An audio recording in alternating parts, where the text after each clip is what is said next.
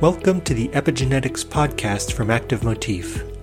Join host Dr. Stefan Dillinger for lively discussions with leading epigenetics researchers. Hear about their past experiments, what they're working on now, and what's coming next. You know their papers, now get to know them and discover the stories behind the science. Hello and welcome to this episode of the Epigenetics podcast. Today I'm happy to welcome Luca Giorgetti from the Friedrich Miescher Institute on this show. Please let me briefly introduce you to our audience. You are physicists by training and you obtained your PhD with Gioacchino Natoli at the European Institute of Oncology in Milan, where you combined physical modeling with quantitative experiments to characterize the inflammatory transcriptional response. You then did your postdoc with Edith Heard's lab at the Curie Institute in Paris. And then in 2015, you started your own lab at the Friedrich, Friedrich Miescher Institute for Biomedical Research in Basel, and you are still there today. A question I like to ask every guest to start off our little podcast is How did you become interested in biology in the first place and then in pursuing a career in science? Uh, yes, so um, I think I get I got involved. I mean, I got interested in biology uh, quite late compared to other other people I know because I studied physics in the beginning, and then I did a little bit of short research experience in theoretical physics. So not, absolutely nothing to do with biology. But then for different reasons, I I landed um, in a lab at the University of Milan uh, where um, they were characterizing um, nanostructure surfaces for biology for biocompatible materials. So that's how eventually I got in touch for the first time really actually with, with cell biology and molecular biology because was, we were collaborating uh, with a team at the European Institute of Oncology in Milan. Um, and I was working more on the uh, material science um, side of these surfaces. And, and they were mostly culturing the cells and looking at what cells did uh, when they grew on the surfaces. Uh, but then I got really excited about the biology part uh, itself, and that's how I actually eventually uh, got a PhD position in in uh, at the European Institute of Oncology. Uh, so working sort of at the interface between material sciences and and and molecular biology. And this was in the group of Paolo Milani back then. But then I, while doing this, I actually bumped into Gioacchino Natoli, who was still a group leader at, at the European Institute of Oncology, uh, who actually was working on so so his word uh, leading expert in uh, transcriptional control and inflammation and uh, immune system and so and and he was actually looking for somebody who might help on project that they had uh, in the lab that got a little stuck. So they had a, a collaboration with uh, with Marta Bulyk's lab in Harvard Medical School and Manolis Pasparakis in Cologne back then. And and and the idea was that they had some um, so they they found that in NF-kappa NF-kappa target uh, genes, there, there, were clusters of uh, uh, NF-kappa B binding sites that nobody knew what they were used for. They didn't know actually what to do uh, with with this information. So Gioacchino proposed that I actually try to do some modeling for them, and that's how I, I started. Uh, yeah, drawing drawing some cartoon models for uh, transcription factor binding and how it affects transcription, and then yeah, somebody uh, actually had to test these models, and that's how I I began uh, doing some experiments as well in the lab, and yeah, and that's how it all started. Yes. So, so let's come yeah. random ra- random walk, I would say. Serendipitous, or how, how you call it. Indeed. Yes. Okay, so coming to a sign that centers around very generally speaking, uh, chromosome structure and transcriptional regulation. Um, uh, but let's start in the year 2014 because this is when I think thematically the work that you are currently focusing on started. So, to paint the picture, this was the time when TADs were the new kid on the block and were discovered using 3C. Um, you worked with Edith Heard and set out to explore TAD structure and developed a polymer model that can extract the full repertoire of chromatin conformations within TADs from population based uh, 3C data. Um, can you maybe talk about this work, maybe also transitioning from what you shared, to, uh, shared uh, just now um, and what you found. Yeah, so so yes, I got into chromosome structure and transcriptional regulation coming from Gioacchino's lab because I, so during my PhD I actually worked on uh, transcriptional regulation by uh, NF-kappa B. So and then I, I, I became interested. So when I when I um, looked out for postdoc positions, I, I already knew I, I, would like to work more on, on um, chromosome structure and, and and transcriptional regulation because, of course, even back then, even before TADs were known, we we knew that distal enhancers um, target um, genes that are very far away in the genome, and of course, there was a lot of evidence already that that um, uh, that physical interactions actually matter in this process. And then, um, so I then uh, joined uh, Edith's lab at the Curie in Paris. Uh, well, right when I would say Elphège Nora, who was a student in Edith's lab and, and now is uh, his own lab at, uh, at UCSF, um, actually uh, discovered the existence of TAD. So it was incredibly exciting time. Um, so I, I mean, I have to say, even maybe before we, I, I, knew about TADs, my idea had always been to sort of use polymer models to deconvolve a single cell trajectories of the chromatin fiber out of of uh, of any type of 3C uh, data. So that was what I really wanted to do in Edith's lab. But then, of course, when Elphège discovered TADs, it was such a such a such an amazing discovery and such an important moment uh, that sort of the stars converged once more, and and I could uh, bring in my tools. Um, uh, to to actually study chromosome conformation and transcriptional regulation in a very relevant uh, uh, system, um, which is actually back then was the in um, X chromosome, so the X inactivation center that, that con- the locus on, on chromosome X that controls um, the essentially the onset and, and, and maintenance of transcription of Xist, which is the master regulation of X chromosome inactivation. And of course, Elphège discovered that there are two TADs that control uh, that, that, contain essentially the regulatory elements of Xist on one hand and and of TSIX, so the the antisense RNA that controls uh, the, uh, uh there is a negative regulator of, of Xist on the other hand. And yeah so that's that's uh, that's how i ended up uh, using polymer models in the first place.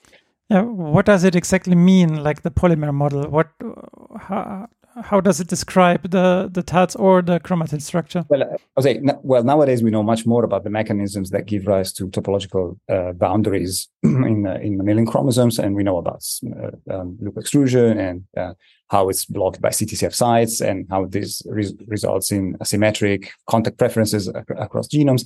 But back then, the, the first um, sort of evidence for, for TADs was based, uh, well, in Elphège's case was 5C based. Uh, so, uh, and, and in Bing Ren's lab and also Giacomo Cavalli in, in Drosophila uh, showed uh, that uh, the, the, same similar structures um, as well in human cells and, and in Drosophila. But of course, the resolution of these experiments were, were relatively low. So we, we had a resolution maybe of 10 kilobases or so, a little bit more even and we weren't able to uh, see uh, CTCF CTCF interactions directly. This this came later actually, and so one of the questions that immediately uh, uh um, the discovery of TADs um, brought up was what what are they uh, what do they arise from? So what, how what molecular mechanisms actually could give rise to asymmetries in in how sequences interact in the genome. Um, and the other question, um, of course, was uh, what do they really represent in single cells? Because when, what 3C uh, methods do generally is that they average over millions of cells, uh, at least in their population average um, um, versions. And so the, it's it. Of course, one could use single cell experiments, for example, DNA fish at high resolution to look into the, the, the, structure of the chromatin fiber within single domains, which is actually what we ended up doing. But, but in the beginning, the, the idea was really to try to use computational models to under, to address the, both, both of these questions. So what do the, what do TADs arise from and could arise from and what they actually represent in single cells because one of the one of the ideas back then was that of course these are sort of blobs that are relatively identical in all cells and and and host pre pre-formed contact between promoters and enhancers to some extent that are pretty much identical in all cells. Um, and so so the idea there was to try to use uh, so polymer so of course chromosomes are polymers very long polymers. The chromatin fiber is a polymer. And so the idea had been to really try to use simulations of of polymers and compare them to what actual 3C experiments uh, show in order to find uh, potential mechanisms that, um, that, that you can show on the toy polymer give uh, give rise to the same features and hen- hence identify potential uh, potential mechanisms that, that give rise to the structures that you see in three in, in, in 3C. And on, and on top of that, um, these as a as a goodie, this would actually have um, the, the advantage that uh, that these simulations describe the actual uh, thermodynamic ensemble of conformations that that give rise to those average contacts that we observed in, in, in 3C, and hence we could use them to deconvolve the single molecule conformations. So this was at first the physicist in you that tried to understand how TADs were formed. Would you would you can uh, could it be described like that? Yes, so I should also mention this was done in, in a collaboration with my uh, good friend and long-standing collaborator uh, Guido Tiana at the University of Milan, who is actually a, a biophysicist. Now, I'm um, uh, having said this, yes, it was our my my idea in the beginning to actually use the simulations to understand to get at at at, at uh, potential mechanisms.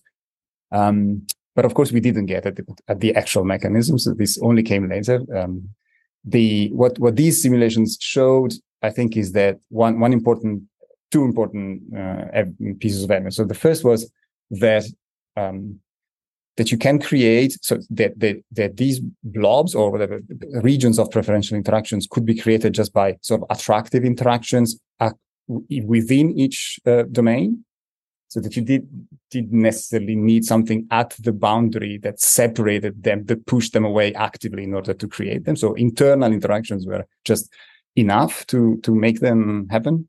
And the second thing that that that uh, that they showed is that um, there was there was a su- substantial cell-to-cell variability in the structure of the chromatin fiber within each individual TAD. So contrary to the maybe naive view that each TAD was actually a little bit of a blob.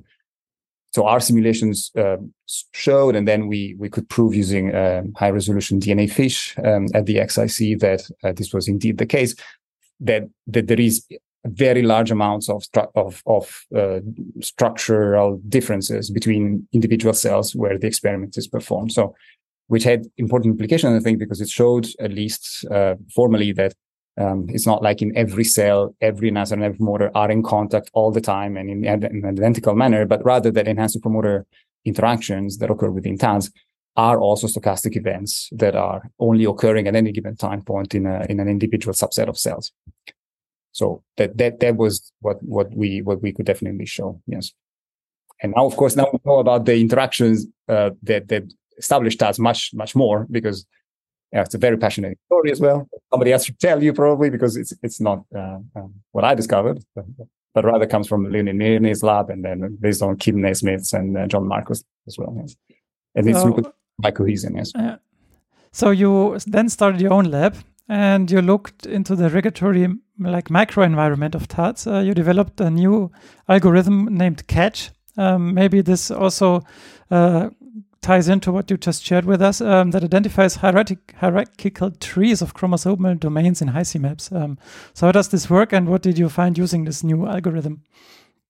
Yeah, so these so the early days of my of my lab were still in, in the phase where we knew and didn't know too much about CTCF and, and loop extrusion and and how uh, TADs are established. But um, and and and oftentimes we were sort of debating. So the field was actually debating on what is really a TAD and and what and what is not a TAD.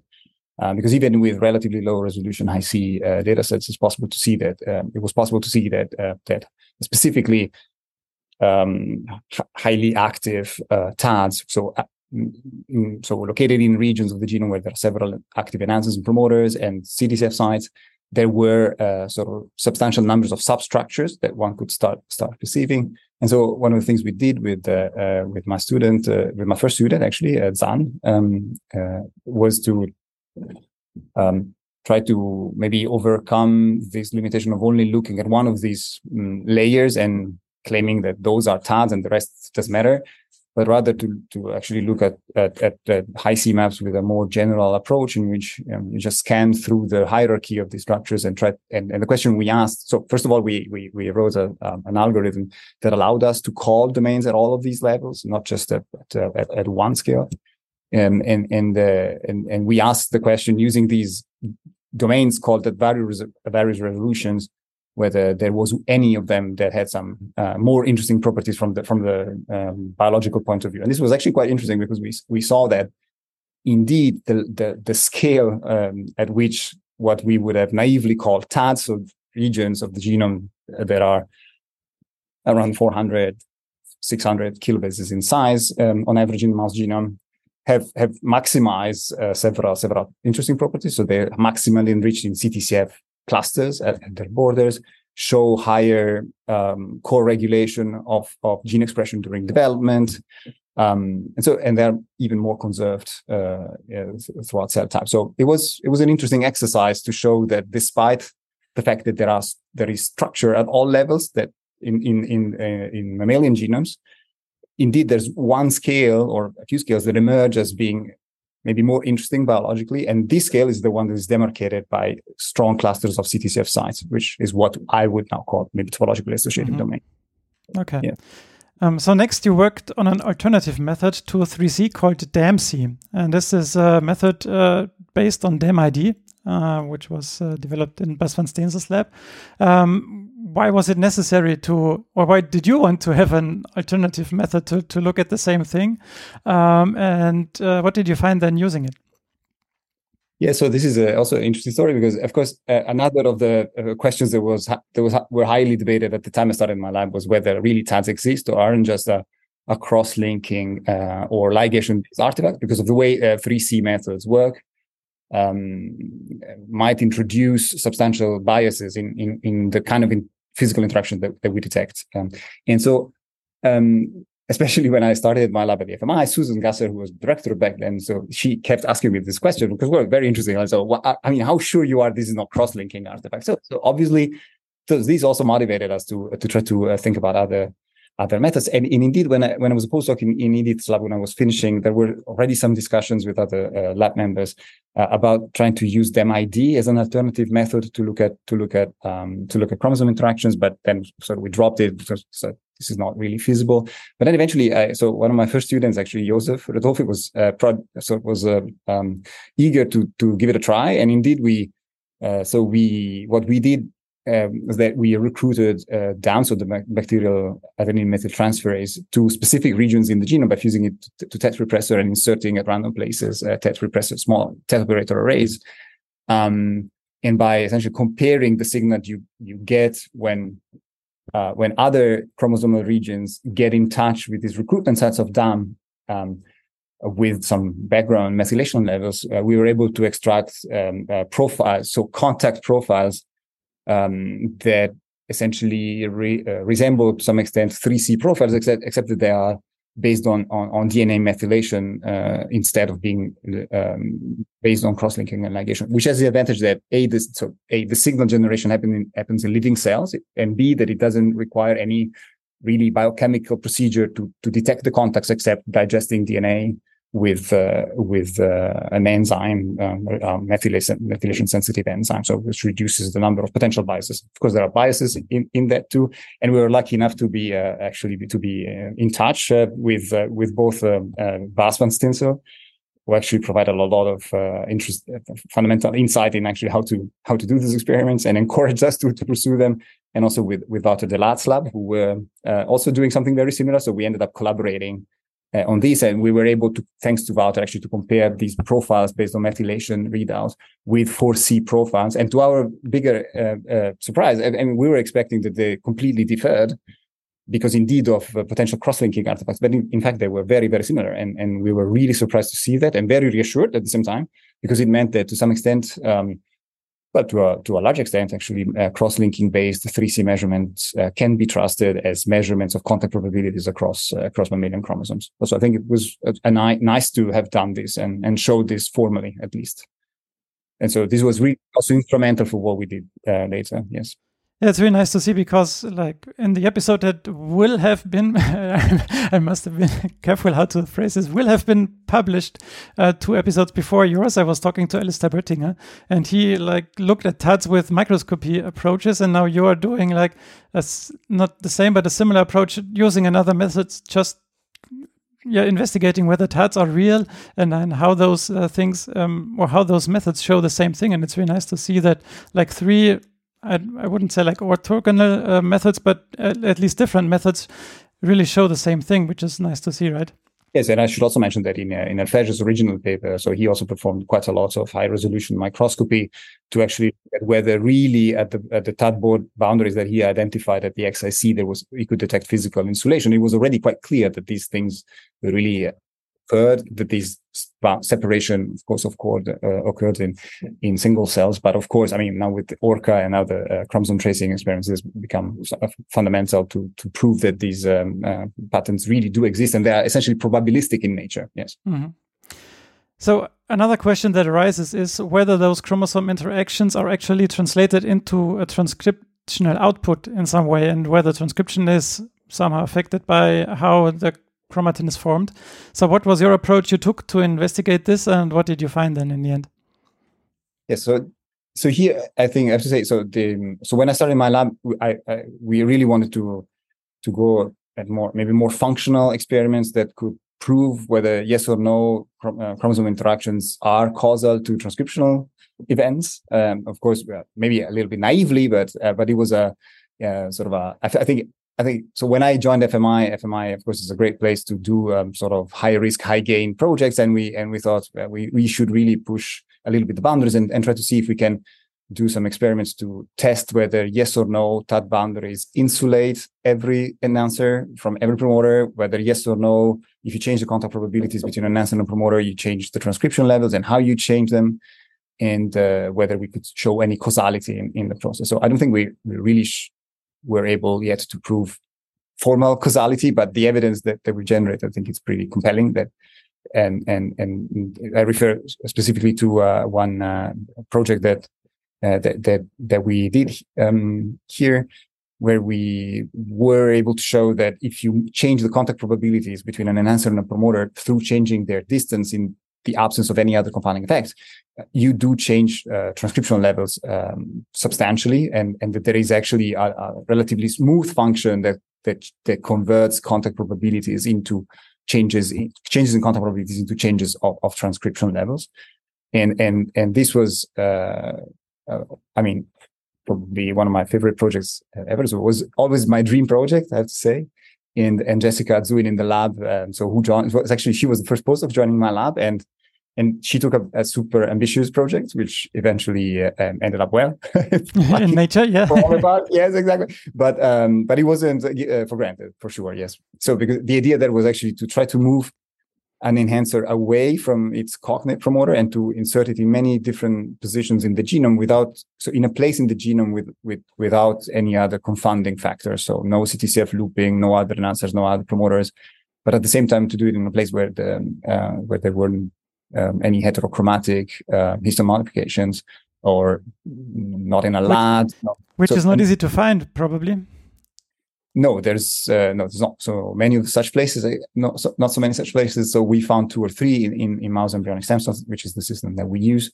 Uh, but they weren't good enough in the sense that uh, there's still some residual CTCF sites here and there that actually make loops, even in um, in, in, in boring places in the genome. So so we had to also clean up uh, the, the, this this region from CTCF sites in order to have sort of 500 or so kilobase playground where we could do this this uh, dream experiment. Something. And the transcription so, was then purely dependent on the distance that the enhancer moved away from the promoter.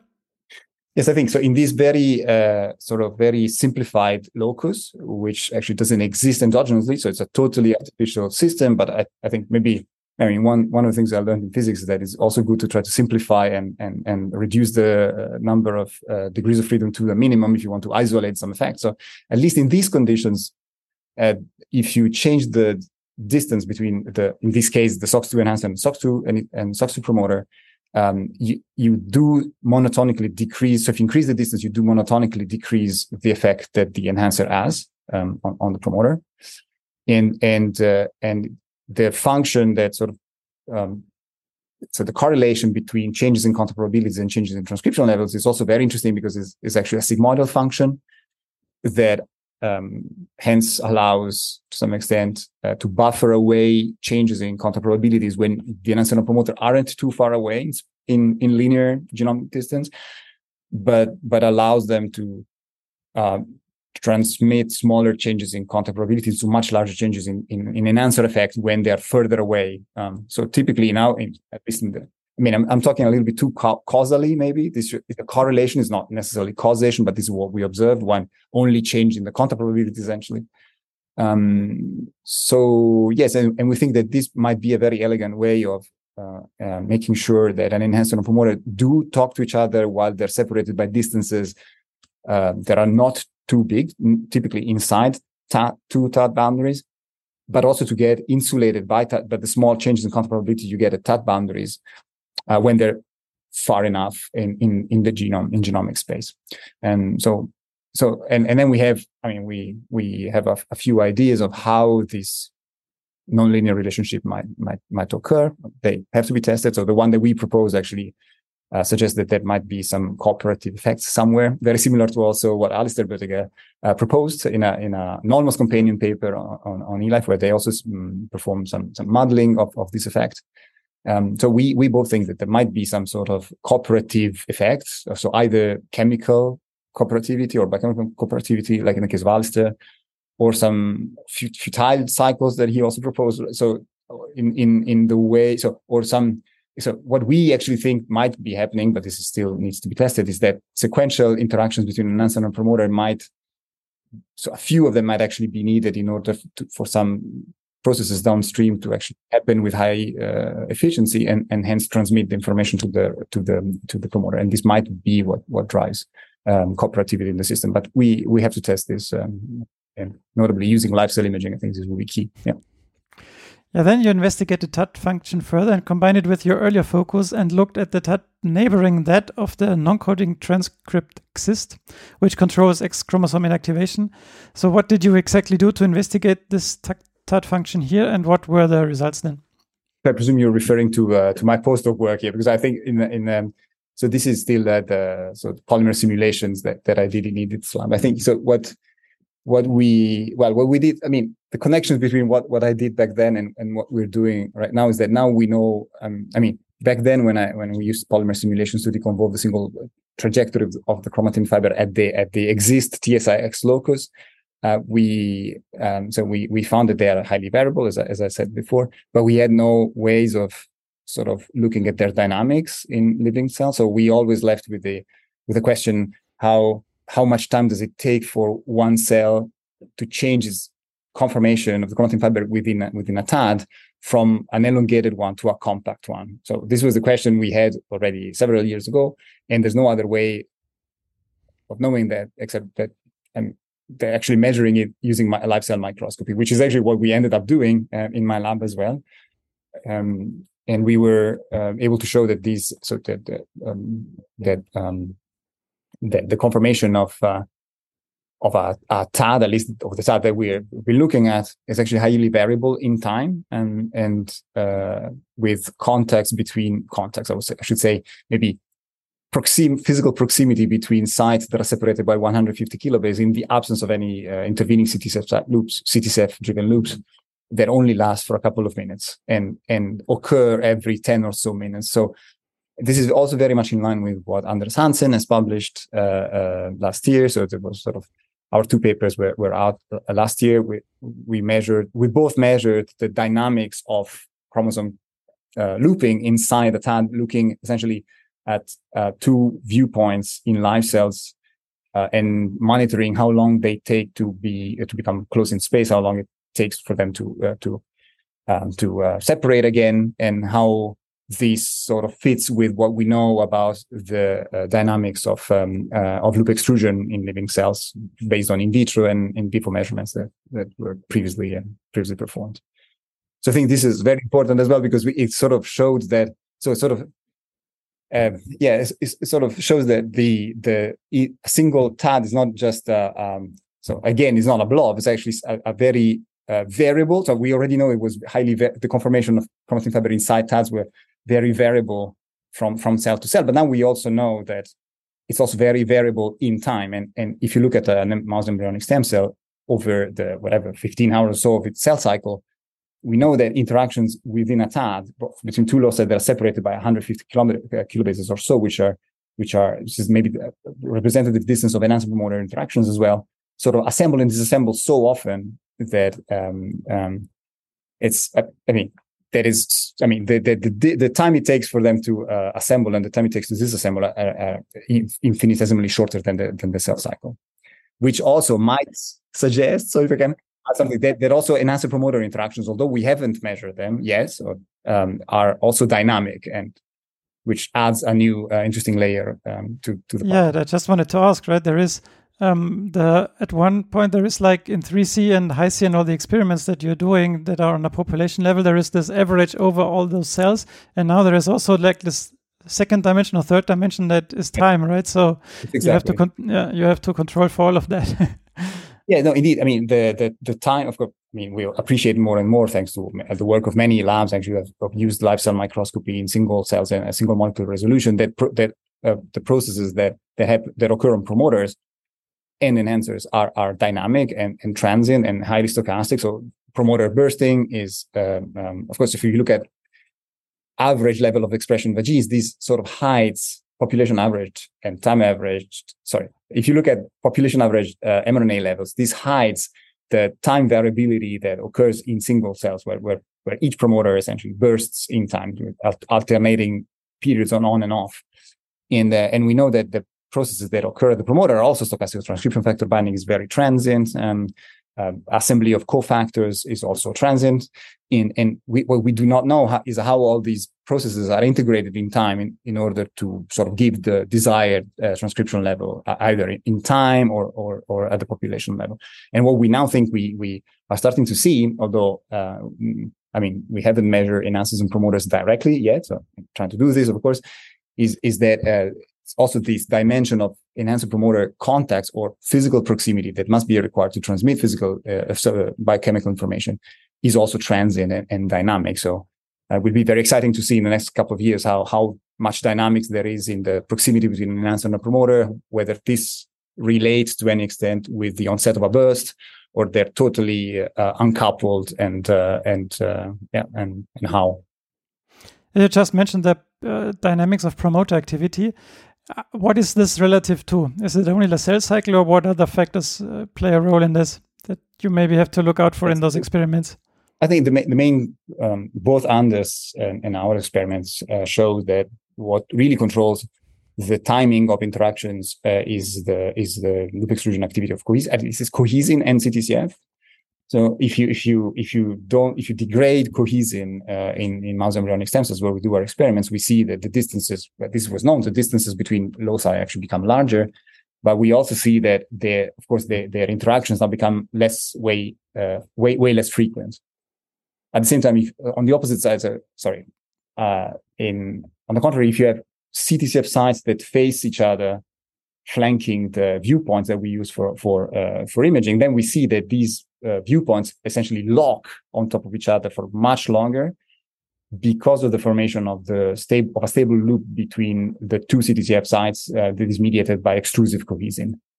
So, um, and and both Anders and our experiments agree on the fact that the duration of such a molecularly looped state um, is uh, between maybe 10 and 30 minutes. Mm. So it's it's longer, but it's transient. And clearly, the presence of CTCF sites and, of course, of extrusive cohesin makes uh, these encounters very uh, different. Yes. Um, so, so it is. Mm. No, go ahead. No, no, that's that's. Uh, uh, so, what is it? What you're working on currently, and what is your plan? Let's say for the next five years, or like the next grand application. well, I, well, let's see. So, so one of the things we're really interested in understanding is whether these findings uh, that that we um, so the findings uh, we with the SOX2 enhancer and promoter can be generalized to other enhancers and promoters, of course. So does any enhancer promoter pair, whether cognate in the genome or totally unrelated, show the same nonlinear relationship when you change contact probabilities? And and and, and does transcription change with such a strongly nonlinear function of, of the contact probability? So so this is clearly one of, of the one of the highest priorities for us is actually to extend these these uh, uh, experiments um, to more promoters and more enhancers, and if possible, to also extend them technically by doing library type approaches um, in the genome. And this is one of the main limitations at the moment. It's very difficult to insert very large numbers of different sequences at different positions uh, in the genome because you always rely on relatively low efficient uh, um, insertion efficiencies, whether you use CRISPR or, or transposes. So the, the, numbers are always in the low percent or even less, actually, most of the times. So this is something we're really working on um, uh, very, uh, very much. And we hope to be able to, um, yes, to put up some new measurements soon somehow. Um, and and and another thing we're really pushing hard on is uh, um, uh, is uh, live imaging of both chromosomal interactions and the molecular processes that occur at enhancers and promoters, notably transcription. So we would really like to measure whether um, uh, enhancer promoter proximity correlates with uh, bursts uh, or not at single cell, single molecule level, and whether this and whether and how this is changed if you now change the frequency and duration of, of contacts between the enhancer and promoter, for example, by modulating either cohesin levels or or or introducing CTCF loops. So we we we really would like to sort of keep combining a little bit the single cell, single molecule uh, view with with more systematic and unbiased measurements um, in uh, uh, that, that, use genome engineering to actually look at how if you vary one or two variables, for example, the distance, or if you change contact probabilities alone without changing the distance, if you change the sequence of the promoter, the sequence of the enhancer, the CTCF looping pattern, um, what happens to transcription? So the idea would actually really yes to to combine these levels and use keep using modeling of course to to bridge between the two in order to reach a maybe more more quantitative understanding of uh, of long range transcriptional regulation. Because the hope is that there are general rules so it's not all about which sequence you're looking at which enhancer you're looking at specifically which promoter. Uh, maybe there are, of course, but but it, my hope is always that, as we saw in the case of SOX2 and uh, enhancer promoter system, and that if you sort of do unbiased measurements and in, in conditions where you can minimize confounding effects, you can you can you can find maybe quantitative general uh, relationships that, that that control long range transcriptional regulation. Let's see if this is really true. So to finish off this interview, I have two more general questions. Um, the first one: Did you at one point of your career face the situation that you have reached a dead, dead end, or did not know how to proceed to unravel the questions you wanted to answer? Uh, not yet, luckily enough. I think it's it's very exciting. Uh, yeah, I think it's a very exciting ride uh, since I started my PhD. I think so far it's been really really fantastic. I think so. No no dead ends. I also because I think I'm lucky enough to well to work in a field that has uh, that is very dynamic and where things happen every every every few weeks. So there's always new discovery, new concept, and and and so this really makes it very exciting. And also the ability to to work in an environment that really sort of supports our interdisciplinary uh, approach uh, really makes it exciting. So when when things don't go well in the lab you can always you have always have some models that you can focus on and that bring you inside and then you can think about new experiments to test those models. So it's, it, it is really exciting i think. Mm. and, and, um, so dead ends not really. Maybe when i started at the fmi um, i mean it was uh, it was really a daunt, sort of a daunting task to set up a full uh, experimental program because we because I, I mean, I'm, as I said, I'm a physicist by training. So of course I did quite some experiments when, during my PhD and postdoc, but I'm not a full uh, experimental person. But I, I would say, I mean, I was uh, between the environment provided by the FMI and the people who were uh, maybe crazy enough back then to actually join my lab. This worked uh, fantastically well, and, uh, and it's, it's their merit, not mine, if the experiments have worked so well. So yes, no, no real dead ends, I would say. Okay. So, in the last 38 minutes, we have taken a journey through your scientific career. Can you maybe give a short summary about your most important findings or something that we might have missed in this interview? Um, yes, I think. What can I say? Our most important finding, I think, well, my lab's most important finding, I think, is that uh, that there are um, yes, there are maybe at least we identified one general, um, I would say, uh, not I wouldn't call it law, but relationship that links two quantities in live cells. Um, in specifically, this is transcription output and contact probability between an enhancer and promoter. And that, and and I think this is key because it sort of provides uh, um, uh, some sort of quantitative framework to explain how an enhancer might activate a promoter at, at a given distance um, and also reveal that if you do experiments that are quantitative enough, uh, you can get uh, quantitative outputs that can be even interpreted using models. But it's hard to reduce this. This still, this is the most important finding. I think the most, yeah, the most important thing that we've done, I, I believe very humbly, is that we are uh, we managed to combine both the single cell live information of processes that happen in single cell in time with what we think might be the mechanism that give rise to this uh, to this general general relationship. Um, yeah, so I'm very proud of my lab for for this. Yes. Yeah, thank you, Luca, for your time and for being on the show. Thank you so much in the first place. Thanks for listening to this episode of the Epigenetics podcast from Active Motif. We hope you enjoyed it. You can find all the mentioned references in the show notes. Please rate, review, and subscribe to our podcast on your favorite podcast platform so you never miss an episode. We'd love to hear from you, so please send us your feedback on Twitter, Facebook, LinkedIn, or via email at podcast at activemotif.com, and we'll give you a shout out in a future episode. For more great epigenetics content, check out the Active Motif blog at activemotif.com forward slash blog. Thanks for listening and stay tuned.